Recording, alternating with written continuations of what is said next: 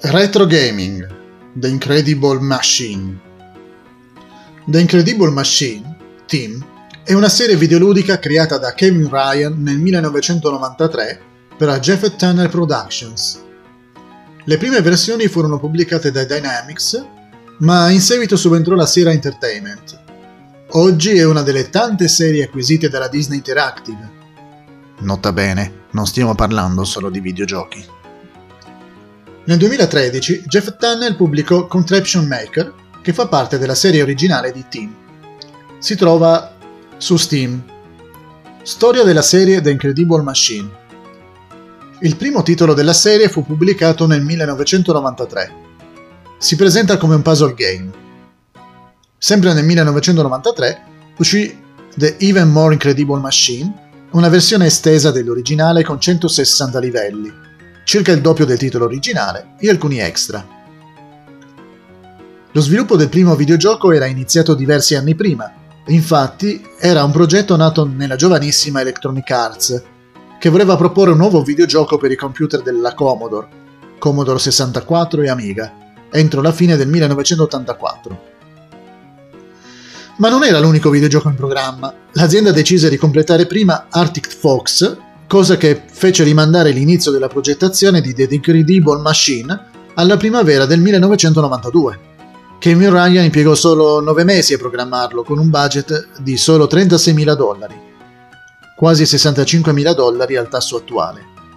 Gameplay L'obiettivo di ciascun titolo della serie è di creare una serie di macchine di Rube Goldberg, ovvero un meccanismo progettato in modo complesso perché esegua operazioni semplici e inutili per riuscirci, il gameplay richiede di disporre una serie di oggetti in modo inutilmente complesso, in modo da eseguire alcuni semplici compiti, mettere una pallina in una scatola o accendere un dispositivo che a sua volta accenda un ventilatore. Sono disponibili diverse categorie di oggetti, semplici corde, pulegge, pale da bowling, gatti, topi ed esseri umani. Ciascun oggetto può interagire con altri oggetti, creando differenti effetti. Per esempio, i topi correranno verso il formaggio più vicino. Di solito i livelli presentano degli oggetti fissi o immobili, obbligando i giocatori a ingegnarsi per risolvere i puzzle. Non manca un'opzione che permette una maggiore libertà per interagire con tutti gli oggetti senza avere un obiettivo prefissato. È presente anche un editor che permette di creare nuovi puzzle. L'aspetto principale di Team è che simula sia le interazioni fisiche fra gli oggetti, che gli effetti ambientali dovuti alla pressione dell'aria e alla gravità. Progetti successivi. Nel 1993 arrivò un altro puzzle game, figlio di Team, Sid and All's Incredible Toons. A questo seguirono The Incredible Toon Machine, 1994, The Incredible Machine 2, 1994 sempre. In questa variante furono introdotti nuovi livelli, nuovi oggetti, una nuova interfaccia, una nuova grafica, nuovi suoni e una nuova colonna sonora. Permetteva anche di fare una partita contro un avversario. La libertà di azione fu migliorata, consentendo ai giocatori di creare puzzle che interagivano maggiormente con l'ambiente del livello. Aumentarono anche i modi di risolvere ciascun livello.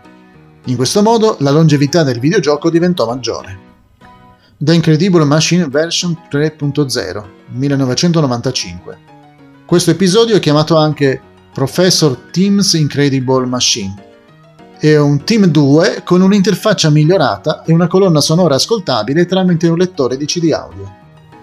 Arthur to Astaroth no Nazoma Kaimura Incredible Toons 1996 Return of the Incredible Machine Contraptions 2000 Con questo titolo si passò ai 32 bit per una perfetta integrazione in Windows 95. Fu migliorata la risoluzione, passando a 800x600, quasi HD. Era una specie di porting di Team 2 a cui furono aggiunti alcuni nuovi livelli. The Incredible Machine Even More Contraptions 2001. Questo episodio includeva un nuovo servizio, OneSwap, che permetteva di condividere i puzzle realizzati dai giocatori.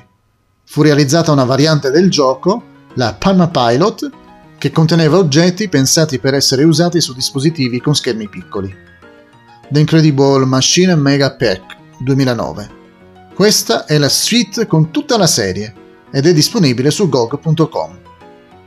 The Incredible Machine 2011. Questa versione del videogioco è stata sviluppata e distribuita, anche se per un tempo limitato, da Disney per iOS. Contiene un nuovo concept grafico, nuovi effetti sonori e nuovi livelli.